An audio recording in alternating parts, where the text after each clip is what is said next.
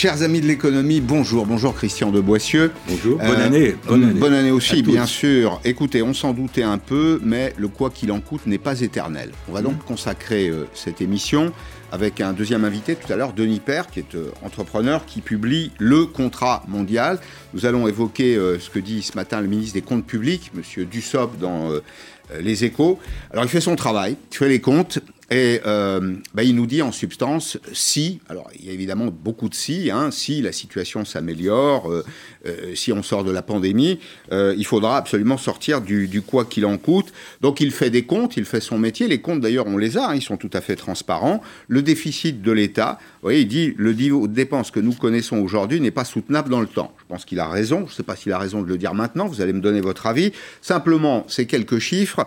le déficit de l'État pour, pour 2020, on avait une prévision à moins 93 milliards d'euros, on va être à 178 milliards d'euros. Pourquoi? Ben Parce que la crise Covid est passée par là, évidemment.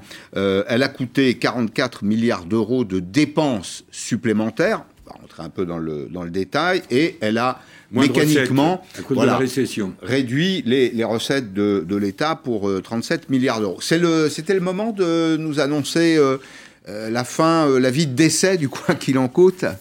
Non. Euh, on se doute bien que tout ça ne peut pas durer éternellement. Le, côté open bar de la politique mm. économique en France comme ailleurs depuis le début de l'année 2020, bon, c'est nécessaire, et c'est encore nécessaire, mais ça ne peut pas durer éternellement. Je trouve ça un tout petit peu maladroit de dire ça maintenant parce que, euh, au fond, pourquoi il le dit maintenant? J'ai essayé de.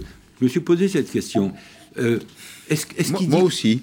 est-ce qu'il dit ça euh, pour l'Allemagne, pour les Européens, en disant attention, on déborde, mais ça va pas durer? Mais l'Europe a accepté de mettre entre parenthèses le pacte de stabilité pour 2020-2021 et on verra pour 2022. Donc c'est pas pour l'Europe, pour les marchés. Mais les marchés, la France emprunte à des taux négatifs. Euh, donc les marchés, ils sont contents euh, de prêter à, un emprunteur qui est sans risque de, crédit, de défaut. Et vous avez vu comme moi que le, coût de, la dette publique a plutôt tendance à baisser alors que le stock d'endettement augmente. Euh, c'est pas un paradoxe. 30, milliards d'euros, à peu de choses près, les intérêts d'emprunt. Un peu plus, oui, un peu plus, mais parce que... mais pas beaucoup plus, on était à 45. Hein. Oui, ouais, mais on, est à 30, on va être à 35 ou 36, et l'État emprunte encore à des taux négatifs. Donc, je reviens sur votre question, puisque j'ai l'air de tourner autour. Non, euh, je ne tourne pas autour, c'est-à-dire que qu'il ait ça dans sa tête, et que M. Mm. Macron ait ça dans sa tête, etc. L'open bar va pas durer éternellement. Mais il y a, y, a y a, des décalages dans le temps. Moi, je pense que le, le plus gros de la crise est peut-être encore devant nous. Le, je ne parle pas de la crise sanitaire qui mm. est encore devant nous, mais j'espère que ce n'est pas le plus gros. Mais la crise économique, c'est-à-dire... Euh, euh, les, pour l'instant, on, a quand même fait fonctionner l'attente à oxygène. Hein. On a maintenu des. Mm. Le nombre de faillites a, été bas en, en 2020. Étonnamment bas. Alors, les explications, c'est que les tribunaux de commerce étaient fermés pour partie, et aussi bah, euh, euh, l'explication, c'est en effet le fonds de solidarité, le, chômage partiel, les, prêts garantis par mm. l'État, etc. Mais je veux dire, les faillites, c'est sans doute pour le premier semestre. Mais vous, vous êtes, vous dites, c'était, enfin, si je traduis, hein, pardon. Je suis pas clair. Vous, me direz, si, si, vous me direz si je si j'interprète correctement votre pensée. C'était pas le moment de dire ça parce que le plus dur économique, il y a, il y a une espèce d'effet d'inertie, oui, et, devant nous.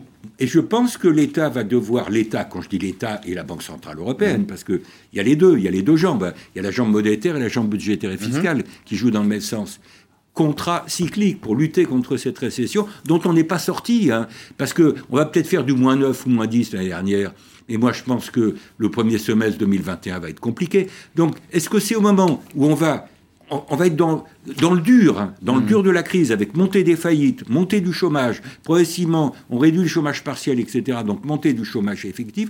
Est-ce que c'est le moment de dire que euh, on, arrête euh, l'open bar? Moi, moi, je répète, tout ça n'est pas soutenable dans la durée, mais je suis pas sûr que ça soit. C'est maintenant qu'il faut prétendre traiter tous les problèmes de la dette publique. Est-ce qu'il peut avoir pensé, lui d'ailleurs et d'autres, le Premier ministre, le Président de la République, qu'il y a au fond un certain confort d'utilisation de l'argent public et des entreprises et des ménages? Après tout, non mais disons les choses très clairement, euh, Christian de Boissieu, le, le, chômage partiel, l'activité partielle de longue durée, c'est relativement confortable dans des entreprises qui vous garantissent 100% de votre salaire. L'État en paye 84. J'évoquais le cas d'Euro Disney l'autre jour, euh, il y a 48 heures.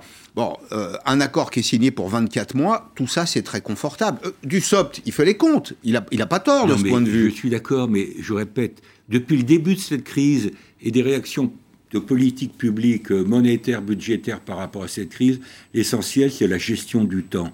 Le plan de relance français de 100 milliards, il n'a pas vraiment commencé. On ne sait pas d'ailleurs euh, comment il est abondé à ce stade. Alors qu'est-ce que ça veut dire? Le plan de relance, il, est, il va s'inscrire en 2021-2022 au moment où on, retient un peu, on arrête l'open bar. Le plan de relance européen de 750 milliards d'euros, il n'a pas commencé. Il y a même encore des débats. Il, il va y avoir des débats au Parlement européen, etc. Donc je suis persuadé que on a depuis le début en France, en Europe, une mauvaise gestion du calendrier, que c'est maintenant et dans les mois qui viennent qu'il faut aider la conjoncture, bon, et que c'est pas dans un an.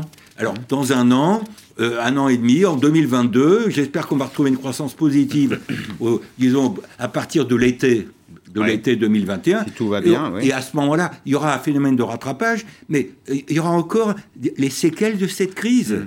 Est-ce que les Américains ont mieux compris? Pourquoi je vous dis ça? Parce que j'ai écouté évidemment attentivement hier le président euh, Biden et son plan. Alors son plan, il est connu, hein, il l'avait déjà annoncé, 1900 milliards de dollars, avec euh, une politique qui sera une politique un peu keynésienne de soutien à la demande, on augmente le salaire. Par la monnaie hélicoptère, on va donner de l'argent directement aux ménages. Un, le chômage. le chômage aux États-Unis, c'est symbolique, mais c'est quand même, je crois, bah, il est quand même, oui, dire la, oui, mais 800 à 900 dollars de plus par mois. Oui, mais le taux de chômage est encore à 6,7 C'est ça. Mais euh, il nous donne une leçon. Enfin, moi, je crois qu'il faut le prendre comme ça. Je, je reviens à mes 1900 euh, milliards de dollars. Il dit aussi le, président américain, on a mis beaucoup d'argent sur la table, on ne va pas recommencer comme avant. Et c'est au fond la question que je me pose aujourd'hui. Si c'est pour euh, avoir mis beaucoup d'argent sur la table et repartir comme avant, je pense qu'on va dans le mur. Lui dit en substance, regardez, la dernière ligne, investissement dans l'industrie nationale, renforcement du Buy American Act.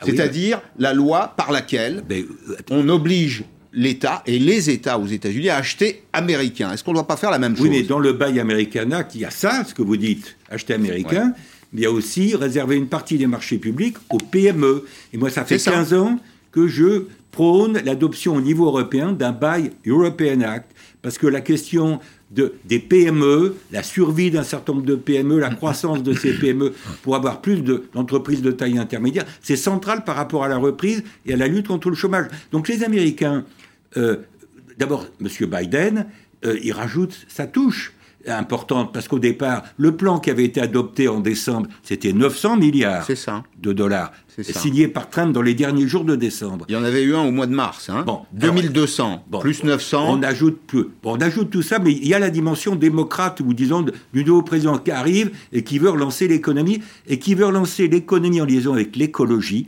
Quand vous regardez dire, le plan américain, il y a une partie mm. du plan de relance qui est orientée vers l'environnement. Ce n'est pas par hasard que les Américains reviennent dans l'accord de Paris, dans les accords de Paris sur la lutte contre le changement climatique.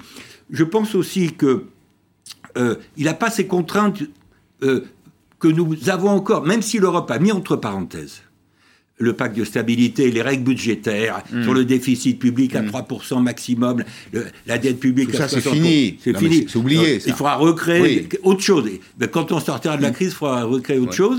Euh, mais pas pour faire la même chose, pardon, je vous Non, mais je suis d'accord. Mais attendez, par rapport à ces problèmes de déficit et de dette, la question centrale, c'est à quoi ça sert? Est-ce que ça sert à préparer l'avenir? Mais attendez. C'est ça la question. Ma question, ma question, c'est nous abordons le problème avec une mentalité de comptable. Oui. beaucoup de respect pour les comptables. Oui. Mais on n'a pas, on pas les lunettes du visionnaire. Attendez, si c'est pour recommencer, si c'est pour continuer les délocalisations, si c'est pour continuer de dépendre de la Chine, des États-Unis, de que sais-je, etc., on aura dépensé cet argent en pure perte. C'est pour ça. Je suis, la dernière fois que je suis venu, au mois de décembre, je crois que vous avez la gentillesse de m'inviter, je suis venu avec le bouquin que j'avais dirigé, Le patriotisme économique a-t-il un sens aujourd'hui? Parce que cette question, dans le bouquin collectif, j'ai écrit un chapitre sur le retour des politiques industrielles. C'est exactement la question que vous posez. Le retour des stratégies industrielles qui doivent concerner pas uniquement l'industrie, qui doivent concerner aussi l'essentiel des services. Il, y a, il y, a, la moitié des services qui sont directement ou indirectement liés à l'industrie. La question qui se pose derrière la vôtre et ma réponse, c'est quel est le bon niveau? Est-ce que c'est le niveau euh, national, français, allemand, italien, ou est-ce que c'est le niveau européen? Et là, moi, j'attends que Thierry Breton, qui a, qui a l'air plein d'idées, mhm. euh, puisse euh, avancer un peu sur ces sujets. Ça n'a pas de sens de construire des GAFA françaises. on va revenir au, plan de, relance, mais au fond, euh, l'entretien de M. Dussopt aujourd'hui aux échos nous apprend un certain nombre de choses sur euh, la situation budgétaire du pays, sur les dépenses qu'on a engagées. Il y a par exemple le fonds de solidarité. Le fonds de solidarité, je veux qu'on dise un petit mot des toutes petites entreprises, parce que c'est le plus grand nombre. C'est aussi l'endroit où se trouvent les vrais gisements d'emploi. Fonds de solidarité, 11,8. 11, J'ai arrondi à 12. Euh, le nouveau euh, fonds, de solidarité élargi. Euh, pourquoi? Parce qu'on s'aperçoit qu'il y a aussi des entreprises un peu plus significatives en termes de taille qui ont besoin d'un petit coup de main. Ça va nous coûter 4 milliards d'euros par mois. Très bien. Mais néanmoins, et on va le voir en image, les béquilles n'empêcheront peut-être pas d'ailleurs le malade de tomber. Exemple ici, dans le secteur du commerce avec Axel Cariou. Sur la façade, l'affiche vient tout juste d'être collée. On était en liquidation depuis vendredi. Et ce matin, en se levant, on a vu qu'il y avait le panneau euh, à vendre dessus. Désormais, ce commerce n'est plus le leur, liquidé. Pour nous montrer ce qui était leur charcuterie, ils passent par l'entrée de service. Les autres clés leur ont été retirées. Voici le magasin qui est fermé totalement, là, du coup. En six mois, le couple a accumulé 100 000 euros de dettes, plombés par l'activité traiteur à l'arrêt. Plus de mariage, plus de baptême. Mais la charcuterie, elle, continuait à tourner. Leur chiffre d'affaires a plongé de 47%, pas suffisant pour toucher les aides. Aujourd'hui, ils licencient deux salariés. C'est dur parce que a mon charcutier, moi quand j'ai repris la charcuterie, il était là. Euh, ça faisait 30 ans qu'il était là. Paradoxe, tout secteur confondu, les faillites d'entreprises sont moins nombreuses, moins 38% par rapport à l'an dernier, une baisse en trompe-l'œil. Il y a des entreprises qui n'ont tenu que grâce aux aides, sous perfusion. Et donc, il va falloir débrancher progressivement, progressivement, pour ne pas brutalement envoyer toutes les entreprises, évidemment, à la liquidation judiciaire. Sous perfusion et même en commun artificiel. Bah, c'est bien vide. C'est ainsi que Sébastien Leroux qualifie sa société. Il possède trois parcs de jeux pour enfants fermés depuis 7 mois. Son chiffre d'affaires a été divisé par 10. Il tient grâce au matelas des aides, chômage partiel, fonds de solidarité, prêts garantis par l'État. Mais les factures s'empilent. Chaque mois, la dette se creuse de 40 000 euros. Ce qui m'empêche de dormir, c'est que je viens de recevoir euh, via l'huissier de mon bailleur une euh, dette cumulée à payer de 196 000 euros. C'est-à-dire qu'à force de reporter, reporter, reporter, il y a un moment, euh, quand la lumière va se rallumer, on va voir qu'il y a tellement de dettes que ça ne va pas être possible de continuer. L'année 2021 s'annonce périlleuse. Un doublement, voire un triplement des faillites n'est pas à exclure. Des centaines de milliers d'emplois sont menacés. C'est exactement C'est la question que vous posiez. C'est la, la, question des faillites, du temps des faillites. Pour le moment, en effet, il est bon de le rappeler, euh, d'abord on a créé beaucoup d'entreprises, ce sont souvent des entreprises unipersonnelles l'an dernier, on a limité le, nombre de faillites, le volume de faillites sur le marché, mais vous, ça, ça, va dans votre sens, il ne faut pas débrancher la machine trop tôt. Pas trop tôt, pas trop tôt. Je veux dire, au point où on en est, de toute façon, je pense qu'il faut encore laisser filer les déficits publics et la dette publique. Alors il y a de la dette privée. Dans le reportage, Là, les, chefs d'entreprise qui sont interrogés parlent de l'endettement privé. Euh, il, va y avoir les deux, les deux jambes à traiter euh, euh, quand ça ira mieux. les problèmes de dette publique, les problèmes d'endettement privé. Je vous signale d'ailleurs que il y a un certain nombre de boîtes qui sont en difficulté déjà aujourd'hui alors qu'il y a, y a l'attente à oxygène et que la question même si les banques me font pas pitié aujourd'hui, la question de, de, la fragilité bancaire euh, sera posée parce que euh, y a, euh, hmm. les, PGE, les plans garantis hmm. par l'État, je me souviens que M. Le Maire, en mars-avril, lors du premier confinement, avait dit il y a une enveloppe de 300 milliards d'euros. Vous regardez les chiffres, on est à 130. Oui, c'est ça. Pourquoi on est à 130 Parce qu'il y a à la fois peut-être pas beaucoup de demandes et, et, et, les banques commencent à resserrer un peu, un peu la vis. Mm. Euh, Mais leur situation est meilleure aujourd'hui en termes de fonds propres qu'elle ne l'était en 2010. Bah les, bah parce que la réglementation est passée par là et qu'on a demandé aux banques, euh, ça s'appelle BAL 3. C'est ça, euh, les accords de BAL 3. On a, on a demandé aux banques d'être plus capitalisés pour avoir des systèmes bancaires et financiers plus résilients. Mais ça ne prouve pas que les banques, étant plus capitalisées, vont, ne vont pas resserrer la distribution du crédit un jour ou l'autre. Hein, et ça commence dans certains cas. Alors, vis-à-vis des ménages, ça ne se voit pas trop, les, parce que les ménages obtiennent à des taux très bas euh, des crédits à long terme pour l'immobilier, pour la, etc., pour acheter leur maison, leur appartement. Mais euh, sur les entreprises, ça commence à se voir. Mm. Donc moi, je dis simplement, vous allez dire, les économistes se trompent toujours dans la prévision. Je vais faire une prévision, puis on verra si je me suis trompé. Euh, moi, je pense que les six mois vont être très compliqués, le premier semestre, du côté des faillites, euh, et que, et, que euh, donc le retrait de l'État. Oh, oui, et, la BCE n'a pas parlé de retrait, je vous signale, la Banque Centrale Européenne. Madame Lagarde, en décembre, et ses collègues, ils ont plutôt évoqué l'idée d'en rajouter une couche si, si c'était nécessaire. Hmm. Non, mais là, on cherche l'explication. Pourquoi Olivier Dussopt parle aujourd'hui de la fin du quoi qu'il en coûte pour 2021, probablement parce qu'il adresse un message non pas aux Français, mais à d'autres.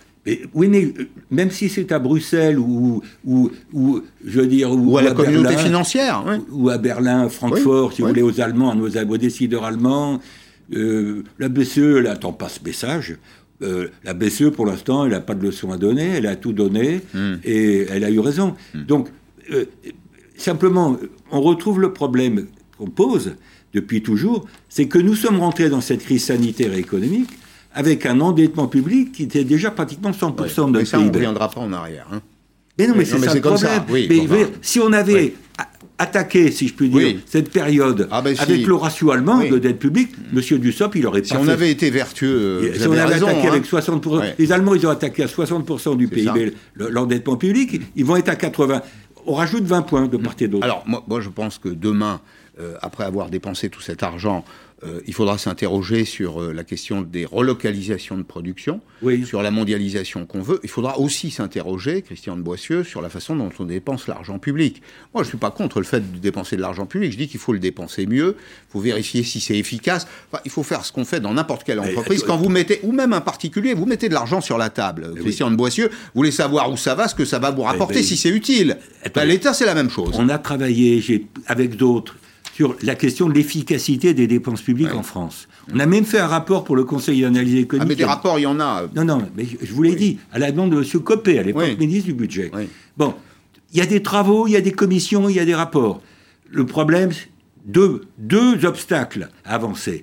Premièrement, manque de volonté politique. Ah oui, mais et deuxièmement, ça va hum. peut-être vous étonner ce que je veux dire, manque de méthodologie, malgré les progrès économiques et sociaux, pour mesurer l'efficacité à long terme des dépenses publiques bah, dans les différents secteurs. Les outils académiques de mesure de l'efficacité de la dépense, ils existent. Il suffit d'aller dans une fac de sciences éco. Bah, on apprend, n'est-ce pas Et vous apprenez aux étudiants à faire ce genre de choses. Tous ceux qui y sont passés savent faire un, calcul d'efficacité. Je suis d'accord. Mais attendez, il y a des choses. Moi, j'ai travaillé sur la question de l'efficacité ou pas des dépenses de défense. J'étais à l'époque au Conseil scientifique de la défense. On avait travaillé là-dessus. Alors, voilà, ça, aide un peu la mmh. décision publique. Mais regardez le sort qui a été fait à la commission CAP 22 euh, sous Édouard Philippe, Premier ministre. Ils ont fait un rapport, ils se sont réunis, euh, le rapport a été enterré. Euh, et, et, le point faible du programme de M. Macron quand il s'est présenté à la présidentielle, ça a été la question euh, des dépenses publiques et la question de la réduction des, euh, justement de ces dépenses de fonctionnement. Puisque vous parlez de la présidentielle, il faut aujourd'hui avoir, c'était le slogan de François Fillon, dans ce domaine, le courage de la vérité. Il faut regarder les choses en face. Ce que nous dit également Olivier Dussopt dans les échos aujourd'hui, c'est que comme le marché n'est pas très bon, c'est moins d'activité, moins de financement du modèle social. Le déficit de l'assurance maladie cette année euh, sera important. On a dépensé 10% de plus. Alors les dépenses de l'assurance maladie, c'est environ 200 milliards d'euros par an. Et puis il évoque aussi le sort des collectivités locales. C'est important. Parce que le gouvernement nous dit en substance, euh, je vais tenir mes engagements en matière de baisse des impôts. Si c'est pour contraindre les collectivités locales à augmenter leur part de fiscalité, le contribuable ne s'y retrouvera pas. Collectivités locales, les dépenses de fonctionnement, elles sont pas exsangues. Hein. Dépenses de fonctionnement plus 0,4, recettes plus 1,3. Il n'y a pas d'effet ciseau à attendre. Il y a néanmoins la question de la précarité. Il y a des individus hein, dans l'économie, c'est fait avec des, des, gens, des familles, euh, des gens qui ont besoin de payer l'éducation de leurs enfants, qui ont besoin de remplir leur, leur réfrigérateur. Eh bien, les, les, dépenses sociales, le RSA, ont progressé de 7%. Oui, attendez, deux réflexions là-dessus. Premièrement, ce qui compte, ce sont les trois étages de la fusée, au regard de l'Europe et même de la France, c'est-à-dire État, collectivité locale, sécurité sociale. Ouais. Deuxième remarque, vous parliez de, de la dérive des dépenses maladie, mais j'allais dire, heureusement, Heureusement, parce qu'il faut gérer mmh. la crise sanitaire. Moi, je préférais qu'on mette un peu plus d'argent en ce moment pour accélérer la campagne de ah, vaccination. je, ne m'en plains pas, moi. Hein. Attendez, je, cite des chiffres, mais je ne m'en plains pas. Je fais partie des pas tout jeunes. Je fais partie des pas tout jeunes qui attendent avec impatience d'être vaccinés. Je suis désolé. Et donc, je mets, pas uniquement à titre personnel, à titre collectif. Mmh. Je pense que l'argent qu'on mettrait pour avoir une campagne de vaccination qui soit digne de ce nom, ben, mmh. ça serait rentable entre guillemets, à long terme sur le plan sanitaire et sur le plan économique. Alors, j'en reviens au plan de, relance. On n'y est pas encore. Donc, on s'est dit, pour résumer les choses, il faut garder l'attente à oxygène. Peut-être que Olivier Dussopt est allé un peu vite en besogne en annonçant qu'en 2021, en, annonçant qu'en 2021, euh, on allait... Euh, euh, non pas abolir le quoi qu'il en coûte, mais en tout cas que si la situation s'améliorait, on ne pourrait plus dépenser autant. Il y a le plan de relance et à mon sens, c'est là il faut choisir la bonne direction. Si on sort de cette crise avec de la dette en plus et un modèle qui ressemble euh, à ce qu'on avait avant, on va, on va dans le mur. On doit absolument renforcer, notre souveraineté. C'est-à-dire euh, investir massivement. Regardez d'ailleurs ce message qui m'a été adressé aujourd'hui sur Twitter par euh, une fidèle de l'émission, MH, qui dit N'est souverain, est-ce que c'est ça la question N'est souverain que l'État ayant un service éducatif performant des infrastructures dernier cri, 5G, mobilité, des travailleurs bien rémunérés, ayant un vrai savoir-faire, et un dialogue social qui est un vrai dialogue avec un État qui attire les investisseurs. Ben, J'ai trouvé que tout était dit là. On ne peut être que d'accord avec ça. Moi, en tant que prof... Mais il faut le faire. D'université... Alors, M. Macron, aujourd'hui, a rendu visite oui. à, Saclay. En plus de Saclay, il a discuté avec des étudiants. Très bien. Bon, les, les pouvoirs publics ont mis le temps pour euh, s'inquiéter du sort des étudiants. Moi, je fais des cours. Bon, mes cours, ils sont en distanciel. Alors, c'est mieux que rien, mais c'est moins bien que la présence. Mmh. Bon, et, je vois bien que les gens qui m'écoutent à, distance, ben, ils posent des questions, et ils posent des questions non seulement sur ce, qu'on, ce, que, ce que, la matière, mais également sur leur avenir. Alors, il, euh, moi, je pense que formation, éducation. Qu'est-ce qu'ils vous demandent, les, vos jeunes étudiants bah, Ils me demandent souvent des lettres de recommandation, ils me demandent comment trouver des stages, euh, difficultés d'en trouver, ils me demandent alors boulot, boulot, boulot. Euh. Je réitère le message d'ailleurs que j'ai adressé à Elisabeth Borne, au ministre de l'économie, à la ministre des universités. Ce message, c'était simple assouplissez, mesdames, messieurs, assouplissez les conditions d'accès aux stages pour les jeunes en ce moment. Vous savez que les stages, c'est une politique qui est très réglementée, c'est indexé sur le chiffre d'affaires.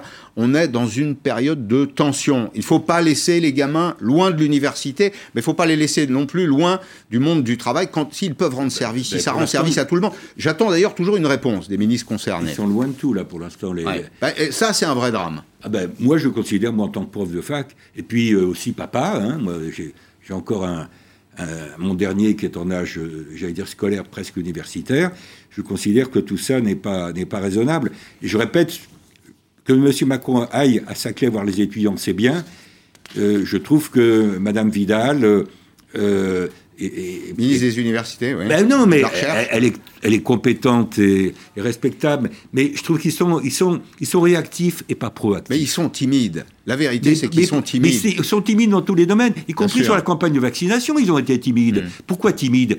Une sorte de principe de précaution mal, appliqué à tous les domaines, y compris des domaines dans lesquels il ne doit pas s'appliquer, le principe de précaution. Et euh, euh, face à une crise qui n'est pas timide, faut pas être timide. Hein. Mm. Donc, euh, moi, je, c'est vraiment, il y, a des problèmes de gouvernance au sens le plus large du terme.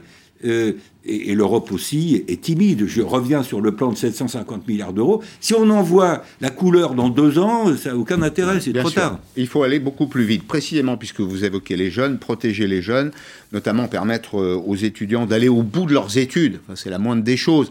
Euh, si je fais la remarque, c'est que certains annoncent d'ailleurs qu'ils n'iront pas au bout de leurs études. Non pas parce qu'ils ne sont pas compétents, non pas parce qu'ils n'aiment pas les études ou qu'ils ne travaillent pas, mais parce qu'ils n'ont plus les moyens, tout simplement. Il y a eu cette étude, par exemple, de StaffMe, qui dit que 70%, vous saviez, j'imagine, hein, vous êtes prof à la fac, 70% des étudiants travaillent. Ils ont un petit boulot à côté. Évidemment, ces boulots se sont taris. C'est plus de la moitié de leurs revenus euh, dans la plupart des, cas. Vous avez 46% de ces jeunes gens qui ont renoncé à des soins et vous en avez 52%, c'est beaucoup, qui pensent renoncer à une année supplémentaire d'études euh, parce qu'ils rencontrent des, des, difficultés. Alors oui, c'est à s'arracher les cheveux. Pour ceux... Génération sacrifiée, comme on dit, ou cohorte sacrifiée. Alors il faut faire quelque chose. Écoutez bien cette proposition. Jean-Baptiste Achard, qui est précisément le cofondateur de StaffMe, une société qui cherche des jobs pour les étudiants, euh, propose la solution suivante pour les aider. Nous, euh, chez Staffy, on a pensé à une chose assez simple, une mesure de pouvoir d'achat pour les étudiants qui serait qui pourrait être mise en place euh, par le gouvernement euh, quasiment dès demain. Et cette mesure, elle serait euh, réalisée par l'abaissement du seuil de la prime d'activité. Aujourd'hui, en France, la prime d'activité, elle n'est accessible qu'à partir de 945 euros de revenus mensuels. Ce qu'on propose, c'est d'abaisser ce seuil à 500 euros de revenus pour les étudiants. Ce qui leur permettrait, quel que soit leur job, qu'il soit sous un format de stage, sous un format de job ponctuel, salarié ou indépendant, ou encore un apprentissage, de bénéficier beaucoup plus tôt de la prime d'activité et ainsi de pouvoir euh, gagner en pouvoir d'achat euh, pour euh, lutter contre cette situation actuelle et urgente qui est la précarité étudiante. Au, Cercle des économistes, en septembre dernier, nous avions proposé, mmh. et ça a été repris mais pas mis en œuvre, euh, d'ouvrir le RSA aux moins de 25 ans, parce que c'est un peu le même sujet. Euh, pouvoir d'achat pour les étudiants, d'une manière ou d'une autre, en abaissant les seuils, en créant un RSA, ou en, élargissant le RSA. Cette question du pouvoir d'achat est fondamentale. La question du logement des étudiants est, dans une ville comme Paris, mais c'est mm. vrai dans les grandes villes, Bien sûr. Et, très compliqué. Là où se trouvent les universités, là où il y a une forte demande, notamment de petits logements, devient extrêmement compliqué. Les alors, prix sont élevés. Bien sûr. Et, là, les inégalités se renforcent parce que ceux qui ont des parents qui peuvent payer, bon, euh, ils passent la crise sans trop de difficultés. Bon, et les autres, euh, qu'ils soient bons ou pas, euh, finalement, ils sont victimes du système. Comme bah, le monde auquel je pense pour demain, c'est un monde dans lequel on va reconquérir une partie de notre souveraineté, quitte à en payer le prix d'ailleurs. J'en parlerai avec euh, Denis Père dans, un, dans un petit instant. C'est un monde dans lequel on veille à ce que euh, les inégalités restent contenues, limitées. Évidemment qu'il y a des inégalités naturelles dans la vie, mais on ne peut pas accepter que ce Covid, euh, de surcroît, euh, précarise ceux qui sont déjà précaires. Sur la souveraineté, hein, je reviens sur mm. le point qui me paraît important. Aujourd'hui, en matière industrielle, au sens plus large, services, industrie, mm. etc., le, sujet important, c'est qu'est-ce qui doit relever de la souveraineté nationale et qu'est-ce qui doit passer au niveau européen. Je suis d'accord. Dans une Europe, Bien sûr. il faut relancer l'Europe et ça, c'est une question pour l'Europe. Oui, enfin, c'est un vœu pieux, hein, malgré tout. On a en Europe des gens qui ont des intérêts extrêmement différents. Non, mais je suis d'accord. Non, mais je reviens sur un sujet très simple, les GAFA. Ben oui, Les GAFA, attendez, les Irlandais, les Hollandais ne veulent pas leur faire payer d'impôts. Bah, Pourquoi?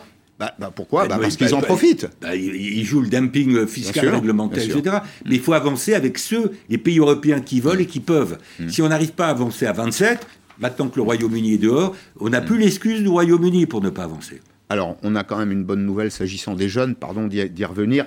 Vous l'avez dit tout à l'heure, le président de la République, il est sur le, le pôle de Saclay, qui est un pôle de haute technologie je crois qu'il rendait visite euh, à des chercheurs, à des étudiants euh, qui travaillent sur les, sur les nanotechnologies notamment, parce qu'il y a un vrai pôle d'excellence à cet endroit-là. Les nanotechnologies, c'est ce qui va nous permettre euh, de produire la ville intelligente, de sécuriser les données. Vous voyez, c'est tous ces, tous ces éléments. C'est aussi la, la physique quantique, hein, le, le, tout petit. Et bah, il annonce, alors là, c'est une, une, mesure, une mesure extrêmement concrète. Il a annoncé bah, un petit coup de pouce pour les, les étudiants dans le domaine de l'alimentation. Ah ben oui, un euro. Écoute. Bon, eh ben écoutez, il y a un petit ah. problème, il y a un petit problème technique, ben, on l'a dit. Le, repas à un euro dans les restos. Deux repas jour, donc deux repas jour, c'était un jusqu'à présent. Deux repas jour, donc à, à, 1 euro. Voilà une, non, mais c'est du bonne mesure. Ça, c'est du, ça, c'est du concret. Ah, Et je préfère tard plutôt que jamais. Je, veux qu'on termine, je veux qu'on termine là-dessus. Euh, on s'est, on s'est beaucoup interrogé sur euh, euh, l'incidence de, les incidences de cet entretien du, ministre des Comptes Publics aujourd'hui aux Échos hein, sur la, fin du quoi qu'il en coûte en, en 2021. La situation elle exige que nous soyons audacieux. C'est-à-dire que nous sommes dans une situation particulière qu'on n'avait pas prévue. D'ailleurs, qui pouvait le prévoir? Ça suppose qu'on pousse les murs de la réflexion. Qu'on soit proactif et pas, et pas seulement réactif. Merci beaucoup, Christian. Merci, Christian de Boissieu, professeur d'économie, d'être venu, membre vice-président du Cercle des économistes, d'être venu. Dans un petit instant, le contrat mondial, c'est avec euh, Denis Père, voilà un entrepreneur qui a couru le monde, qui a des idées extrêmement précises, c'est aussi un homme euh, d'entreprise avec une belle formation, mais un homme qui a l'expertise du terrain. On va l'écouter. Ses propositions pour la mise en place d'un contrat mondial passé au capitalisme 3.0. A tout de suite.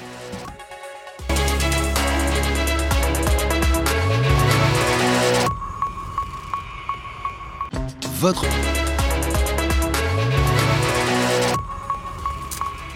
Bonjour Denis Perm. Bonjour Pascal Perm. Merci d'être euh, aujourd'hui dans, dans Periscope. Voilà le livre qu'il faut lire.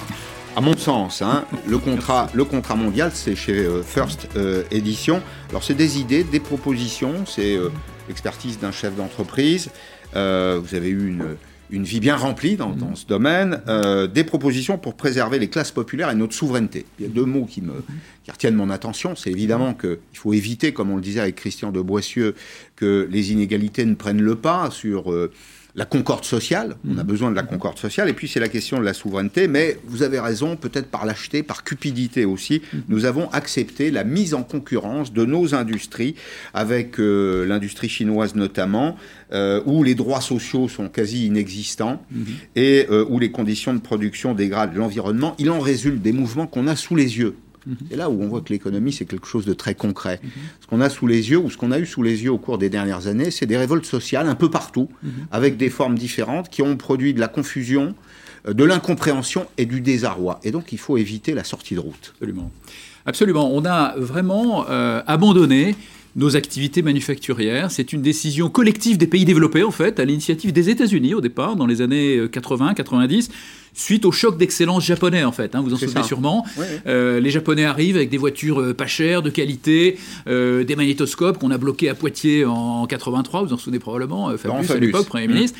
Et, les entreprises occidentales, les multinationales, ont d'abord essayé d'adopter les méthodes de management japonaises, les ont pour beaucoup intégrées, mais il y a quand même eu, et surtout aux États-Unis au départ, un mouvement de capitulation qui a consisté à dire en fait on n'y arrivera pas. Et ce qui a été le déclencheur, ça a été un peu euh, quand Toyota aux États-Unis, avec des employés américains, avec le contexte américain, arrivait à une productivité supérieure à celle euh, de General Motors qui avait euh, les mêmes modes de fonctionnement.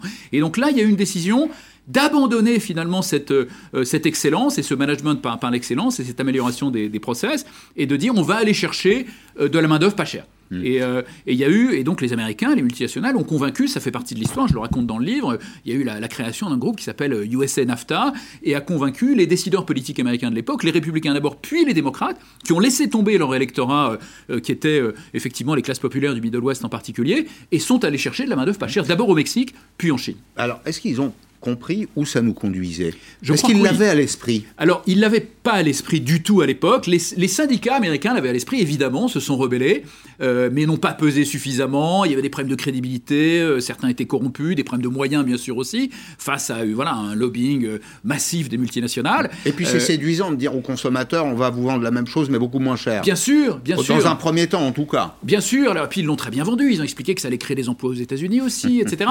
et puis c'est passé. Le seul homme politique américain à l'époque qui a dit non, c'est une catastrophe, ça va être une catastrophe, s'appelait Ross Perot, c'était un entrepreneur d'ailleurs, euh, fondateur de IDS, un Texan, qui a dit c'est une catastrophe. Euh, il a dit, il y a eu un débat fameux où il disait We're going to hear a giant sucking sound, on va entendre ce bruit gigantesque de succion des emplois américains du nord vers le sud, vers le Mexique. C'est ce qui s'est produit. Et c'est ce qui s'est produit. Et Trump, euh, d'ailleurs, de ce point de vue, Trump a quitté la Maison Blanche hier, mais Trump, de ce point de vue, a contraint les industriels euh, mexicains, mexicains à, augmenter les salaires et à offrir quelques droits sociaux. Exactement, à multiplier par, par 3 les salaires, très exactement, à passer d'un salaire de l'ordre de 5 dollars de l'heure à 16 dollars de l'heure.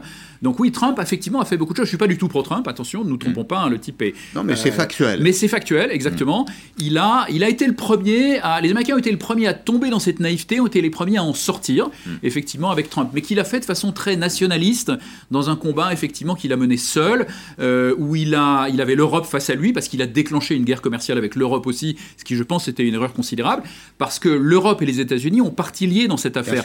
On a la même histoire économique, on a donc la même histoire sociale. Ça fait 150 ans qu'on met en place des normes sociales, maintenant plus récemment des normes environnementales dans les deux pays, enfin dans les deux groupes de pays. Et donc aujourd'hui, on a des règles qui sont relativement similaires, donc des environnements concurrentiels qui sont relativement équilibrés. Et nous, nous avons choisi une autre voie. Vous vous rappelez de 86, 88, euh, et même un peu avant. Vous vous rappelez du défaut de la sidérurgie dans le, nord de la France, on a généralisé l'accompagnement social de la misère, de la misère industrielle. Vous savez, c'est l'époque où on a développé, vous vous rappelez du préfet Chérec, on a développé le système des pré-retraites. On s'est dit, bon, c'est pas grave, on ferme les usines, les hauts fourneaux, on va euh, acheter de l'acier euh, aux Indiens ou aux Chinois, mais on va donner des pré-retraites à des gens de 50 ans et finalement, ils n'ont jamais retrouvé de boulot. Et vous dites, perte de souveraineté industrielle, suradministration à l'intérieur, pour nous, Absolument. sous administration du commerce euh, international. Absolument, c'est la double peine. C'est-à-dire qu'effectivement, on subit, nos entreprises manufacturières subissent cette mise en concurrence directe avec des pays qui ont une histoire euh, économique et donc sociale qui est très récente, donc qui ont très peu de normes sociales. C'est le cas de la Chine, mais c'est le cas de beaucoup d'autres pays aussi. Très peu de normes environnementales. Et puis, euh, elles subissent aussi, bien sûr, le, tout état bureaucratique, coûteux français, avec une dépense publique qui est hors norme, avec euh, des prélèvements aussi qui sont très élevés, qui sont à 48 points de PIB selon Eurostat, quand la moyenne de l'eurozone est, à 42. Hein, donc 6 points de PIB de plus, c'est 140 milliards d'euros. c'est pratiquement trois budgets de l'éducation nationale. Donc c'est vrai que quand vous mettez bout à bout bah, ces deux situations, cette suradministration française et cette sous-administration du commerce international, vous avez un effondrement de l'activité manufacturière et vous avez au final euh, des classes populaires qui se rebellent et vous avez les gilets jaunes qui est en grande partie lié à ça. Au passage, d'ailleurs, je vous pose la question. Olivier Dussopt, le ministre des Comptes Publics, aujourd'hui dans les échos, dit on va terminer le quoi qu'il en coûte cette année. Tout à l'heure, Christian de Boissieu, réflexion tout à fait juste hein, et, honorable, disait c'est pas le moment.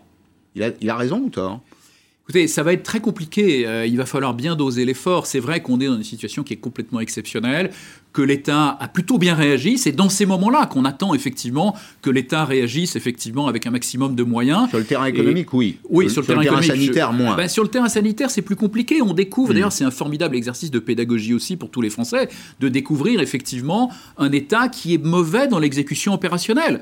Euh, bon, les gens qui euh, pratiquent l'entreprise et qui voyagent comme moi depuis longtemps savaient ça déjà depuis longtemps. Mais c'est vrai qu'on constate aujourd'hui des difficultés dans l'exécution opérationnelle qui sont le résultat de 40 ans euh, d'accumulation, de strates administratives. Quand vous regardez l'organigramme de, de, la santé publique en France, ah on, a, mal à la tête. Enfin, à chaque problème, à chaque problème de santé, euh, euh, on a créé une haute autorité ou telle ou telle. Et donc, c'est extrêmement compliqué, c'est extrêmement mm. coûteux. On a des couches administratives qui coûtent très cher. Quand on compare le coût de l'administration de la santé française à, nos voisins européens, on est à 36 points de la dépense de santé quand ils sont à 24 ou 25. Mm. Donc, on, là où on met, quand on met 100 euros, on en met beaucoup plus dans les couches administratives qui ne vont pas dans les, dans les, dans les soins, euh, qui vont simplement dans les strates administratives. C'est aussi l'histoire. C'est euh, l'histoire d'une administration de contrôle qui n'est pas une administration d'exécution.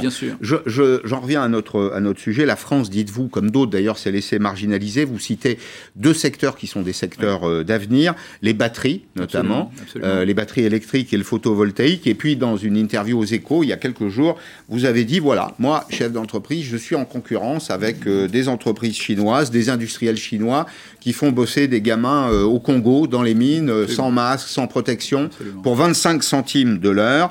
Et le, le, cobalt est ensuite euh, transporté en Chine, où il est raffiné dans des entreprises où il n'existe aucun droit syndical. C'est d'ailleurs drôle que dans un des derniers régimes communistes du monde, il n'y ait pas de syndicat, pas de droit et des salaires, des salaires de misère. C'est sûr que quand on pose ainsi l'équation, on part perdant. Absolument, c'est une réalité. Alors, pour être très exact, en Chine, il y a un syndicat, il y a un seul syndicat, qui est le syndicat officiel, qui est présidé par un membre éminent du Parti communiste. non, mais pour, pour, pas euh, faire de propagande et voilà. Il n'y a pas de syndicat libre. Il n'y a pas de syndicat libre. J'aurais dû ajouter le mot. Non, non, mais il n'y a pas de syndicat libre. Et puis il y a même, on a même découvert récemment, en parlant des panneaux photovoltaïques, que qu'ils utilisaient effectivement probablement de la main d'œuvre euh, forcée ouïghour. Donc hum. imaginez, euh, bon déjà au plan moral, c'est évidemment éminemment critiquable, mais même au plan de la concurrence, totalement déloyale par rapport à des fabricants de panneaux, panneaux photovoltaïques occidentaux, américains, euh, anglais, allemands, français. Il n'y en a plus mhm. beaucoup parce qu'effectivement, ils ont été décimés par une concurrence chinoise extrêmement brutale. Euh, mais aujourd'hui, ils sont face à une compétition qui a de la main-d'œuvre quasiment gratuite. Donc, donc, et des subventions. et, des et subventions aux entreprises. Il y, y a effectivement ce que j'appelle le triple dumping, c'est-à-dire qu'il y a eu des subventions massives effectivement de l'État chinois à des industries considérées comme stratégiques. Dans le cas effectivement des batteries, d'après Nikkei Asia, euh, c'est environ 10 milliards de dollars depuis, euh, depuis 2012, hein, donc c'est des sommes considérables. Il y en a eu aussi dans les panneaux photovoltaïques. Donc il y a ces subventions massives qui sont interdites par l'OMC. On ne peut subventionner que la R&D, pas la production, pas l'exportation. Et puis il y a eu le dumping social et environnemental que vous Bah, avez on les a à l'écran là. hein. Des productions subventionnées, des entreprises d'État qui bénéficient euh, de faveurs. hein. Euh, alors c'est très discret, mais c'est très efficace. Absolument. Le dumping social, c'est il n'y a pas de droits sociaux, les gens travaillent pour trois fois rien. Puis le ça. dumping environnemental, en réalité, c'est une économie qui pourrit la terre. Et, et on en paye, on en paye les, les- les externalités négatives, c'est-à-dire qu'on paye aujourd'hui, on est obligé de réaliser les accords de Paris, on va devoir se serrer la ceinture. En France, d'ailleurs, nous qui sommes beaucoup plus vertueux dans ce domaine, parce que on, on importe du carbone. À chaque fois qu'on importe des productions chinoises, on importe euh, un produit, euh, on importe du chômage et du carbone, les deux. Absolument. Absolument.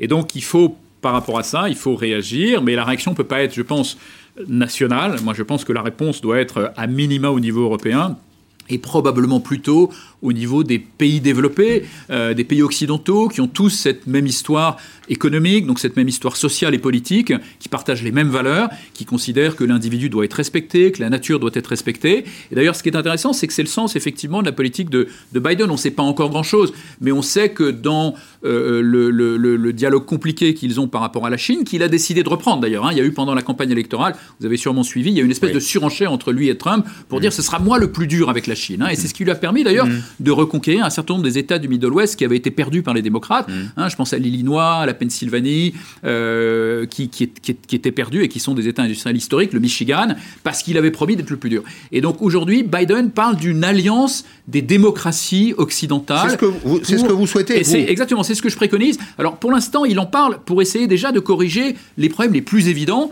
que sont effectivement les subventions massives aux industries, le non-respect de la propriété intellectuelle, toutes ces entraves, finalement, ce non-respect euh, des, des- des Chinois par rapport euh, à l'OMC, aux engagements qu'ils ont pris dans l'OMC. Mais pour l'instant, il ne parle pas encore beaucoup, Mhm. effectivement, des enjeux sociaux et environnementaux qui sont majeurs aussi, parce que ça crée des problèmes, effectivement, de concurrence déloyale que vous évoquiez très bien. Pendant qu'on échangeait, j'ai reçu ce, ce message sur Twitter de Vincent Camrer qui me dit J'ai encore, c'est un témoignage personnel, mais ça illustre parfaitement ce qu'on est en train de se dire. J'ai encore des appareils fabriqués en France il y a une trentaine d'années qui fonctionnent parfaitement. En revanche, le, le Made in China acheté récemment ne, ne, ne tient pas. Ça, ça fait partie aussi des révisions peut-être un peu déchirantes qu'il faudra faire parce que notre euh, internaute, il a sûrement acheté son produit français plus cher qu'il n'aurait acheté son produit chinois. Et donc il faut peut-être dire très clairement, il faut livrer toutes les clés de l'équation. Dire aux Français, on va ramener des productions en France, ben, ça fera augmenter les coûts de production. Euh, pour toutes les raisons qu'on vient d'évoquer. Mais, mais ça va du- donner du travail, ça réduira le chômage, ça donnera du travail à des gens qui n'en ont pas, qui vont payer des cotisations sociales, qui vont, dont les salaires vont augmenter. Au fond, c'est un monde un peu plus vertueux auquel on pense. Absolument. Alors c'est pour ça d'ailleurs que moi je préconise pas de, de- de compenser euh, euh, les coûts du carbone ou les différences de coûts sociaux pour toutes les industries parce qu'effectivement on va pas euh, On va pas augmenter. tout refaire en France. Et on ne va pas tout refaire en France. En plus, ça, il est ouais. important de laisser et de permettre aux pays émergents de s'industrialiser, de se développer. Il faut simplement trouver des mécanismes qui les poussent à converger progressivement vers nos normes sociales et nos normes Ils environnementales. en Il ont envie? Écoutez, les, les dirigeants n'ont souvent pas envie, Pas très, mais les hein. peuples en ont envie. Ouais. Mais les peuples en ont évidemment envie. Euh, quand vous êtes maintenu en état de, de semi-esclavage, que vous évoquiez tout à l'heure, euh, les enfants de République démocratique du Congo, il n'y a pas que des enfants, il y a des adultes aussi qui travaillent dans ces mines de cobalt, qui n'ont ni gants ni masques, des mines qui ne sont pas étayées, qui s'effondrent, on ne va pas chercher les gens. Enfin, c'est des situations qui sont particulièrement choquantes et qui sont évidemment difficilement acceptables Mhm. pour ces gens-là. Donc bien sûr que les gens en ont envie. Donc il faut les aider à converger. Et donc pour les produits de grande consommation, euh, on va juste, moi ce que je propose simplement, c'est des incitations minimes pour aider à converger un maximum de 8% de taxes à l'entrée en fonction du respect ou non euh, d'un certain nombre de normes sociales et environnementales. Euh, pour les produits plus stratégiques, qui sont au cœur effectivement des infrastructures essentielles, que sont par exemple les télécommunications, l'énergie, le transport, le transport au sens large. Là, je pense qu'effectivement, il faut rééquilibrer la compétition. Et de fait, ça veut dire que les produits coûteront plus cher. Mais on ne peut pas avoir le beurre et l'argent du beurre. Non, il faut le dire clairement. Il faut le dire clairement. on ne peut pas avoir les bons emplois industriels bien rémunérés partout en France et partout en Europe et dans, les, pays, dans les, pays, développés, euh, et la souveraineté qui va avec aussi, euh, et euh, des produits qui ne coûtent rien ou trois fois rien. Avant cette crise, on n'était pas malheureux consommait correctement en France, on avait ce qu'il fallait, et en effet, on n'avait pas 6 millions de chômeurs. On a aujourd'hui 6 millions de chômeurs. Alors vous enlevez l'effet Covid, vous en enlevez 3, mais il en reste quand même 3. Le, un des enjeux, c'est aussi de respecter les entreprises et ceux qui investissent dans les entreprises. Mathilde Lemoine dit aujourd'hui dans Les Échos, elle est chef économiste du groupe Edmond Rothschild, il faudra soutenir massivement l'investissement. Je sais que ce discours et parfois un peu à contre-courant. Si on ne récompense pas les actionnaires, il n'y aura pas d'investissement. S'il n'y a pas d'investissement, il n'y aura pas de progrès. Donc la reconquête de notre souveraineté, ça passe par respecter les hommes, les femmes, et ça passe par respecter le risque de ceux qui investissent. Absolument, c'est certain. Alors la, bonne nouvelle, c'est que ce message semble avoir été compris par le, gouvernement actuel, même si on n'est pas encore euh, tout à fait là où on devrait être, mais ils ont commencé à baisser euh, les impôts de production, par exemple, euh, ce qui est essentiel évidemment pour encourager l'investissement en France. Alors on était euh, sept fois au-dessus, je crois, de l'Allemagne, on est encore cinq fois au-dessus. Bon, il y a encore du chemin à faire, mais on est, on est sur la bonne trajectoire. Et effectivement, il faut pour ça, pour encourager l'investissement, il faut bien sûr baisser les prélèvements. Et pour baisser les prélèvements, il faut revoir le fonctionnement de l'État, il faut le simplifier, le moderniser, moderniser la gestion des ressources humaines, en particulier de l'État, qui est un vrai sujet, mais on fera une autre émission là-dessus. Si et avec plaisir, vous avez trois objectifs. Vous donnez trois objectifs dans ce, contrat mondial. Combler, euh, on l'a déjà dit, les euh, différences de normes sociales et environnementales, euh, renforcer les industries stratégiques des pays occidentaux. Ça suppose qu'on s'interroge, hein, en France, on se dise qu'est-ce qui est stratégique? Vous l'avez dit, hein, santé, environnement, énergie, transport, etc. Défense, évidemment, défense, nationale. Et puis administrer les règles d'évaluation et de compensation.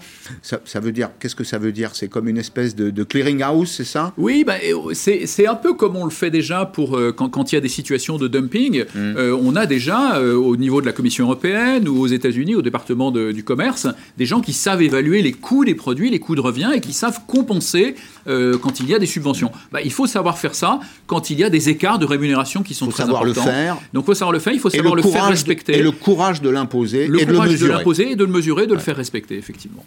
Très bien. Bon, c'était très militant aujourd'hui. J'assume. J'assume ma position franco-française française dans ce domaine, Denis Père, le contrat mondial pour que l'humain et la nature soient enfin au cœur de la mondialisation. C'est euh, chez First Edition. Merci d'être venu euh, aujourd'hui dans Periscope. À demain, 16h, en direct sur euh, LCI. Ce soir, Olivier Véran à 20h. Vous le suivrez sur LCI. Et puis à 20h30, Elisabeth Martichoux reçoit le ministre de l'économie, Bruno Le Maire. À demain.